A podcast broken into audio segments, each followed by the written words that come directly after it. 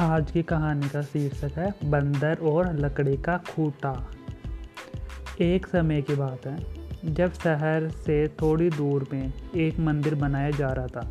उस मंदिर के निर्माण में लकड़ियों का इस्तेमाल किया जा रहा था। लकड़ियों के काम के लिए शहर से कुछ मजदूर आए हुए थे। एक दिन मजदूर लकड़ी चीर रहे थे।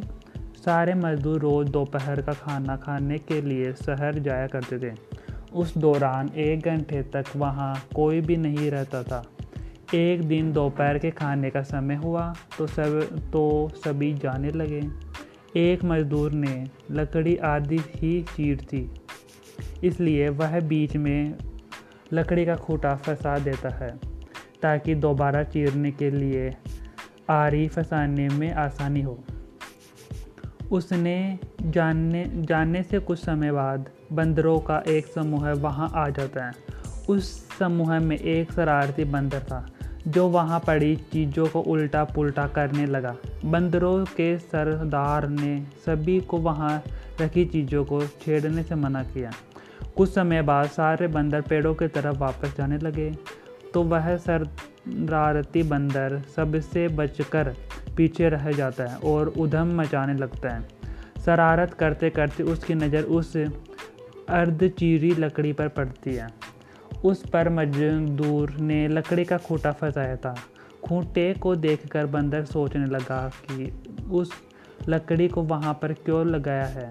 उसे निकालने पर क्या होगा? फिर वह उस खूंटे को बाहर निकालने के लिए खींचने लगता है। बंदर के के अधिक ज़ोर लगाने पर वह खूटा हिलने और खिसकने लगता है।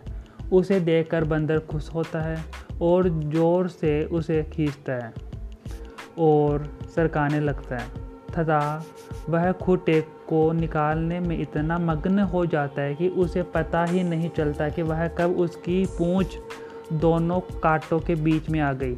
बंदर पूरी ताकत से के साथ खूंटे को खींचकर बाहर निकाल देता है।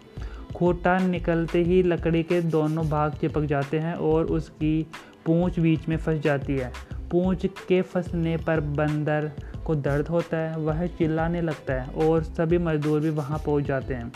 उन्हें देखकर बंदर भागने के लिए जो लगाता है तो पूंछ टूट जाती है, वह खींचते हुए टूट टूट जाती है और अपने झुंड के पास पहुँच जाता है।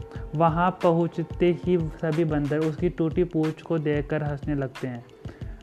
बच्चों, आज की कहानी से हमें यह शिक्षा मिलती है कि इस, कि हमें न तो दूसरों की चीज़ों के साथ छेड़छाड़ करनी चाहिए और नहीं उसके काम में दखल अंदाजी करनी चाहिए।